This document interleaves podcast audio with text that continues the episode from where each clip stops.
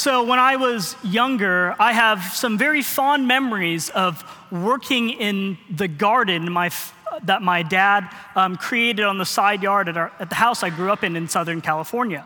Um, my dad had a lot of different things. It wasn't a very large space, but he made sure to maximize its potential. So it was covered in all kinds of vegetables, fruit trees, things like oranges, peaches, snap peas, zucchinis, tomatoes, and he still maintains it to this day. Um, and my dad always wanted us kids to help him out.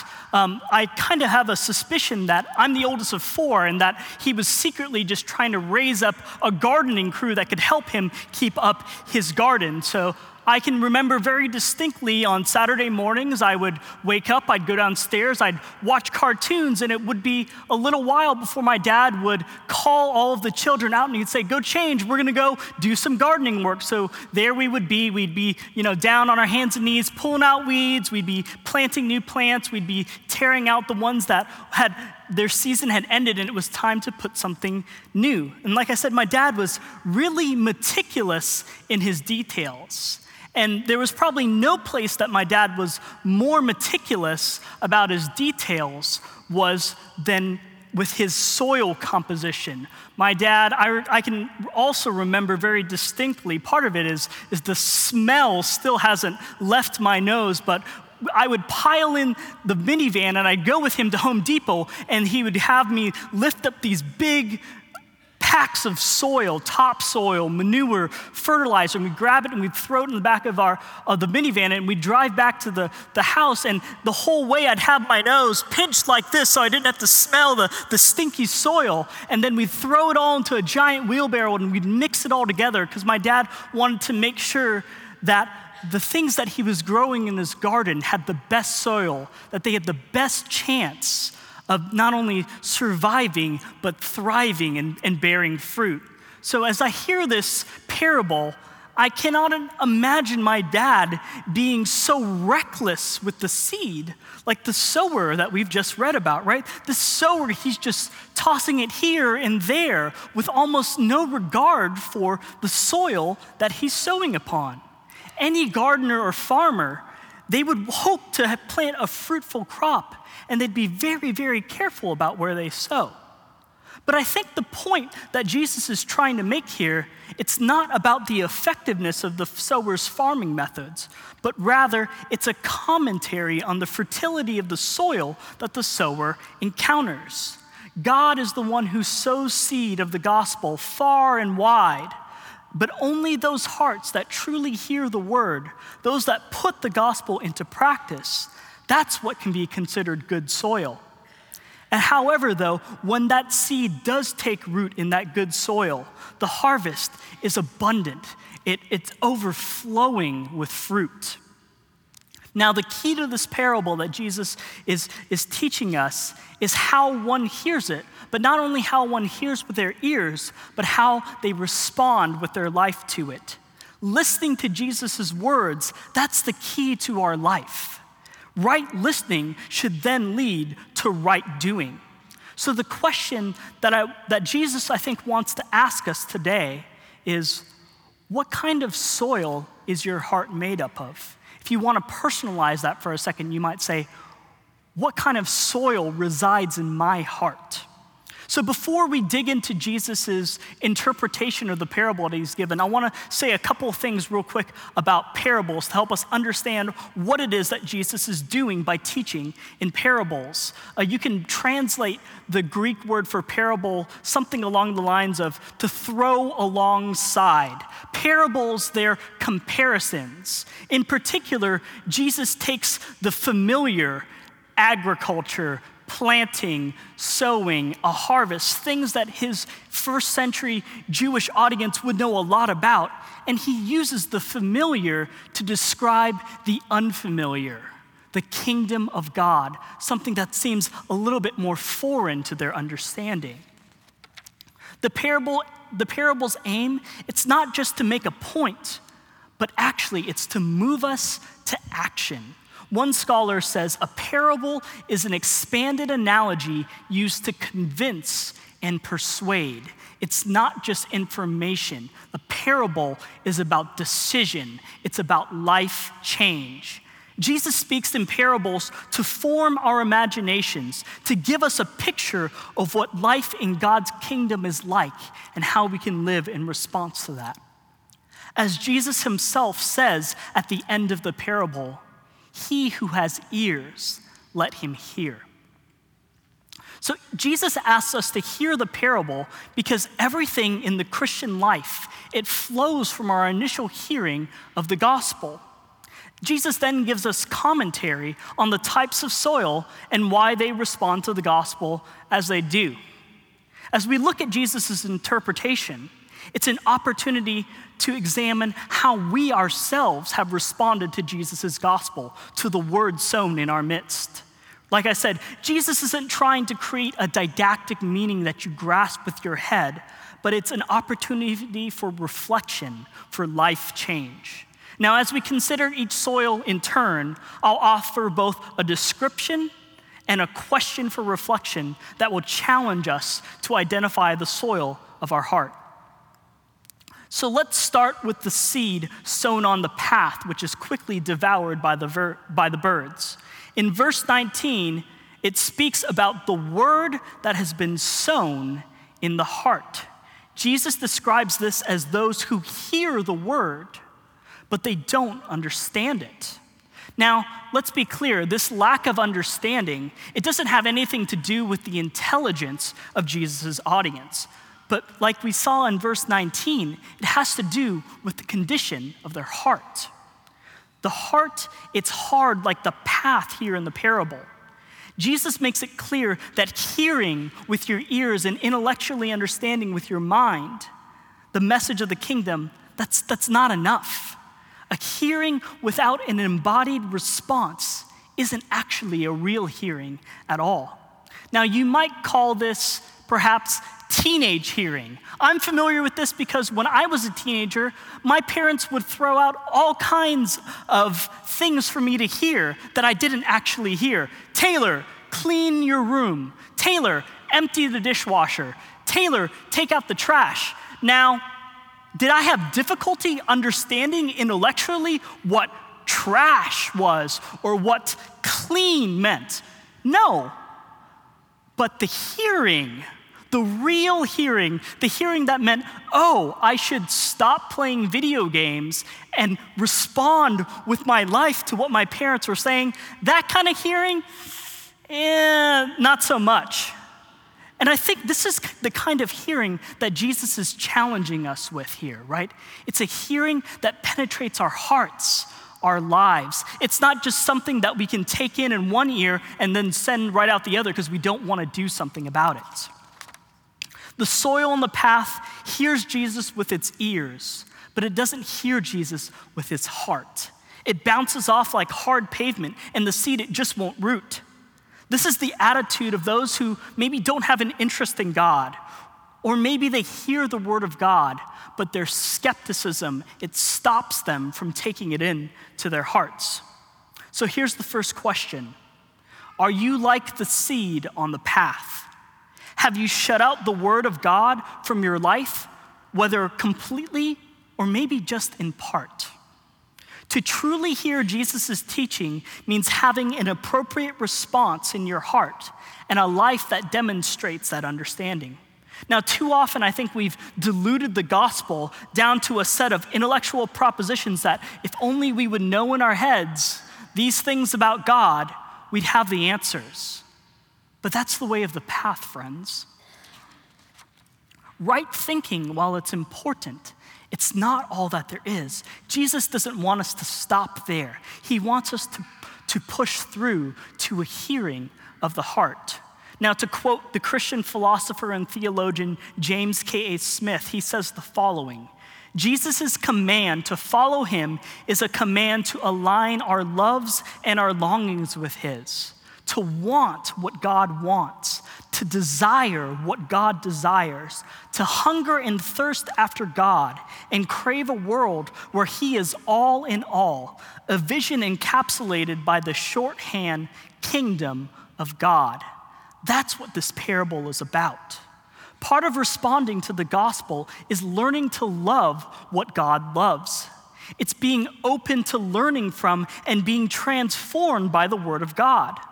Now, some realities of the kingdom of God, they won't make sense until we take that step of faith, of trusting Jesus with our lives. And this is only done through regularly hearing and obeying the word. So next, Jesus says, the rocky soil is anyone who, ob- who receives the word with joy, but they don't have the roots to sustain a long-term faith due to the difficulty and trials of life. Now, in Palestine, it wasn't uncommon to find soil that was full of rocks. Oftentimes, a small layer of topsoil would, would sit on top of a, a limestone layer of rock underneath it. And the early morning dew would, would wet the, the soil, and it would allow the seed to sprout, to germinate. But the soil itself, it wasn't deep enough to dig down and to really root properly. And so the hot afternoon sun would beat down on this, on this little seedling, and it would wither up and it would die. Now, while it's much more accepting of the word of God than the first soil, the soil of the path, the result of this rocky soil is the same. There's no fruit because the seed could not take root for long enough. A response to the gospel that starts with enthusiasm on the one hand, but quickly fades in the midst of adversity, is little more than someone living for the moment. Now, this soil's description should be a warning to us against any kind of prosperity gospel. Yes, the Christian life, it's full of joy, but that joy does not preclude difficulty and suffering. This kind of feel-good Christianity, it runs away from not only pain, but also in some instances just from boredom. It can't deal with life's complexity. Now, I'm reminded of this because in youth ministry circles, there's this phenomenon that's called the camp high. It's a good example, I think, of this rocky soil. So students, they'll, they'll go away for camp for a week, and, you know, this funny thing happens. They spend a week surrounded by other Christians their own age. They spend a lot more time than they normally might reading the Word of God, praying together. They're, and they leave their distractions, you know, some, maybe it's some friends who aren't good influences, or, or for that matter, just their phones. They leave those things aside. And all of a sudden, imagine this, they have a clearer picture of not only who God is, but who they are in light of that. Now, some students, they might make big commitments about how they're going to change when they return.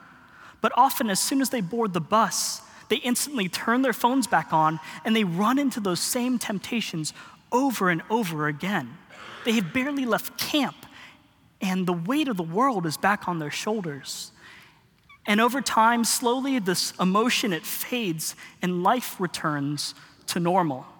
Now, Jesus said that the problem with having shallow roots is that when the storms of life and the scorching droughts of life come, and to be clear, they will come, whether that's financial trouble, the loss of a job, the death of a loved one, or a divorce.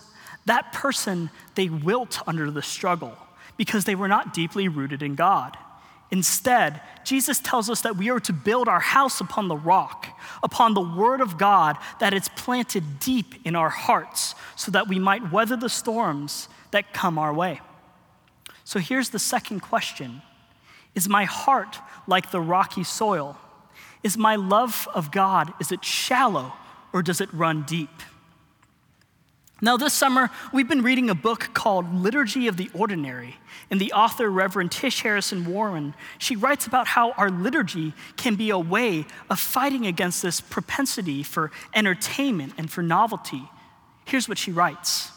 I worry that when our gathered worship looks like a rock show or an entertainment special, we are being formed as consumers, people after a thrill and a rush, when what we need to is to learn a way of being in the world that transforms us day by day by the rhythms of repentance and faith. We need to learn the slow habits of loving God and those around us. The kind of spiritual life and disciplines needed to sustain the Christian life are quiet, repetitive, and ordinary. So these words from Reverend Tish, they challenge me to continue to quietly persevere in my faith. To be honest with you, there are days when prayer just feels boring.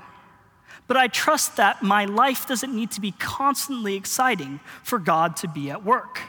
In the little things, the daily ordinary things, I can still seek God. And when that trouble comes, I can lean on the truth of Scripture that challenges the emotionally charged way that I'm currently viewing my world. A true response to the gospel has roots that go down deep, a life of devotion, prayer, and obedience that praises God in blessing, in boredom, and also in brokenness. So the third soil is the person who hears the word, but over time, the cares of the world, in particular wealth in some instances, it chokes out the seed and it renders it fruitless. The seed of the gospel, it comes in and it sprouts up just fine, but it faces competition in the heart of the hearer from all the other things and cares that are taking up space in their heart. This doesn't appear to be nearly as dangerous a threat as perhaps the persecution and the troubles of the rocky soil, but the anxieties of the world, those things are silent killers. They can poison a heart that from all intensive purposes, from the outside, from the surface, looks like things are going well.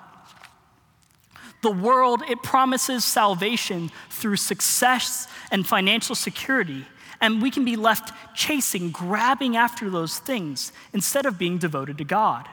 The wisdom of the world and the temptation to find our safety and our security apart from Jesus, that can choke out God's word in our life.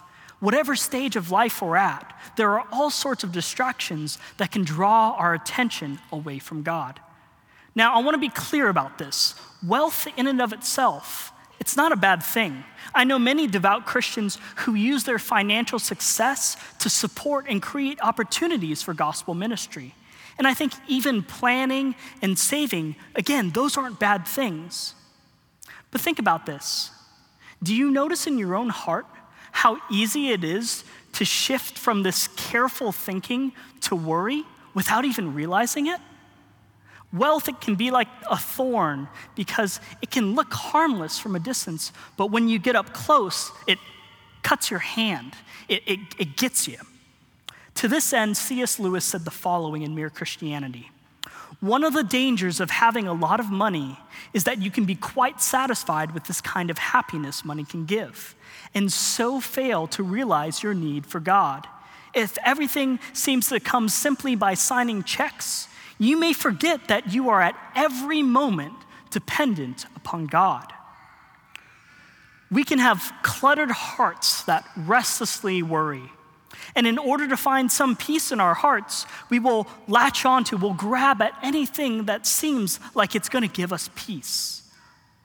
We need to find a better paying job maybe so that we can afford that bigger house that we've been wanting. And once we do that, you know, we'll, we'll have peace.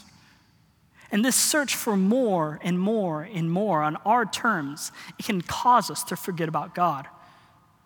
So here's the question again. Is my heart like the thorny soil? Am I constantly distracted and defeated by the cares of this world? Now, finally, we've arrived at the fourth soil, the good one, the one that bears fruit as the sower had hoped. Now notice, there's no mention of irrigation, of fertilizer, of weeding, all the care that a good farmer would put into the soil so that it would produce a crop. All this soil must do is to give the seed room to grow unencumbered. And when that happens, Jesus tells us, there is a great harvest, many more times than the seed that was initially sown. A tenfold harvest. Now that would have been an exceptional harvest. A farmer would be excited about that. But the harvest that Jesus talks about, it's thirty, sixty, even a hundredfold. It's an amazing harvest.